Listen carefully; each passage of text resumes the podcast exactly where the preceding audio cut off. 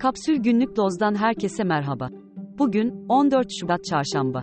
Tüm yurtta yağış görülecek. En doğudaki illerde kar, diğer bölgelerde ise yağmur bekleniyor. Hava sıcaklıkları düşüyor. Şimdi haberler. Erzincan'ın İliç ilçesinde, Anagold şirketinin işlettiği altın madeninde toprak kayması meydana geldi. İçişleri Bakanlığı, toprak altında 9 işçinin olduğunu açıkladı. Maden Mühendisleri Odası Başkanı Ali Yüksel, işçi sayısının daha fazla olabileceğini söyledi. 12 yıldır madeni işleten şirketin %80'i Kanadalı SSR Mining, %20'si ise Çalık grubuna ait. Kayan yığının içinde siyanür olduğunu aktaran Yüksel, çevreye oluşturduğu riski tespit etmek için çalışma yapılması gerektiğini belirtti. Bakan Yerlikaya'nın verdiği bilgiye göre, 400 kişi ile arama kurtarma çalışmaları devam ediyor. Erzincan valisi Hamza Aydoğdu, altın madeninden Fırat Nehri'ne bir sızma ya da akıntı olmadığını söyledi.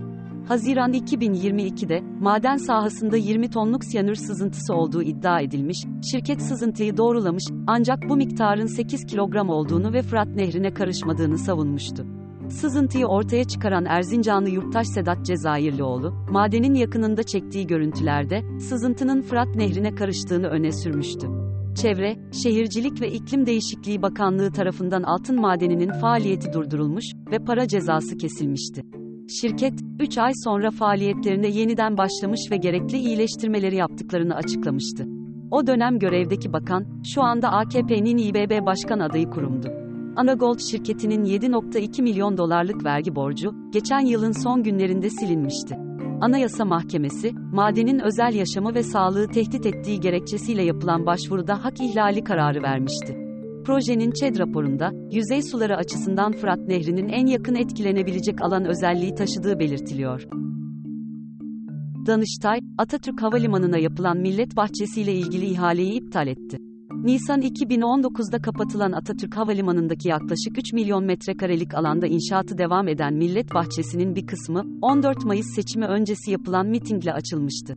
Proje, 2 milyar 174 milyon liralık bedeliyle en yüksek maliyetli millet bahçesi. Yılmaz Güney'in, hakim Sefa Mutlu'yu öldürmekten yargılanıp mahkumiyet aldığı davanın yeniden görülmesi için, Güney ailesi tarafından yapılan başvuru reddedildi. Kararda, Güney'in silahı bilinçli ateşlediği ve meşru müdafaa şartlarının oluşmadığı belirtildi. CHP, belediye başkan adaylarını belirleme sürecini tamamladı. Hatay Büyükşehir Belediye Başkan adayı Savaş ile ilgili karar alınmadı ve partinin lideri Özel'e yetki verildi. Şanlıurfa, aday çıkarılmayan tek büyükşehir oldu. Çankaya adayı Hüseyin Can Güner, Kadıköy adayı Mesut Kösedağı, Ümraniye adayı ise eski vekil Aykut Erdoğdu olarak belirlendi. İstanbul ilçelerinin dördünde kadın aday gösterildi. İstanbul'u 2023 yılında ziyaret eden yabancı turist sayısı, bir önceki yıla göre %8.44 artışla 17 milyon 370 bin 30'a yükseldi. Resmi verilere göre bu tüm zamanların rekoru. En çok ziyaret edenler sırasıyla, Rusya, Almanya, İran, ABD ve İngiltere vatandaşları oldu. Türkiye'de faaliyet gösteren zincir ve grup otel sayısı 67'ye ulaştı. 46'sı yerli, 21'i yabancı olan zincir ve grup otellerdeki oda kapasitesi ise 157 bin. Müzisyen Cem Karaca'nın hayatını anlatan, Cem Karaca'nın Gözyaşları filmi vizyondan kaldırıldı. Çekimlerin başladığı sırada Cem Karaca'nın eşi İlkim Karaca, filmde kullanılan şarkıların izinsiz kullanıldığını söyleyerek, çekimlerin durdurulması için dava açmıştı.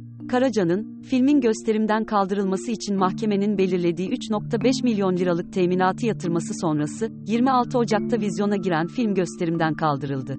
Filmi şu ana dek 219.331 kişi izledi. Fox TV, 12 Şubat itibarıyla, adını ve logosunu Now olarak değiştirdi. Disney'in aldığı isim hakkının dolması nedeniyle Fox, yayın yaptığı ülkelerde, Star Channel ve FX olarak isim değişikliğine gitti. Türkiye'de ise bu seçim Now olarak belirlendi. Yunanistan'da parlamentonun, Perşembe günü ülkede eşcinsel evliliğin önünü açacak yasaya onay vermesine kesin gözüyle bakılıyor. Yasanın geçmesi durumunda, eşcinsel evliliğe izin veren ilk Ortodoks Hristiyan ülkesi unvanını alacak olan Yunanistan'da, bununla birlikte çocuk sahibi olan ya da olmak isteyen eşcinsel çiftler için birçok yasal engel de ortadan kalkacak. Daha fazlası için kapsül.com.tr adresini ziyaret edebilirsiniz.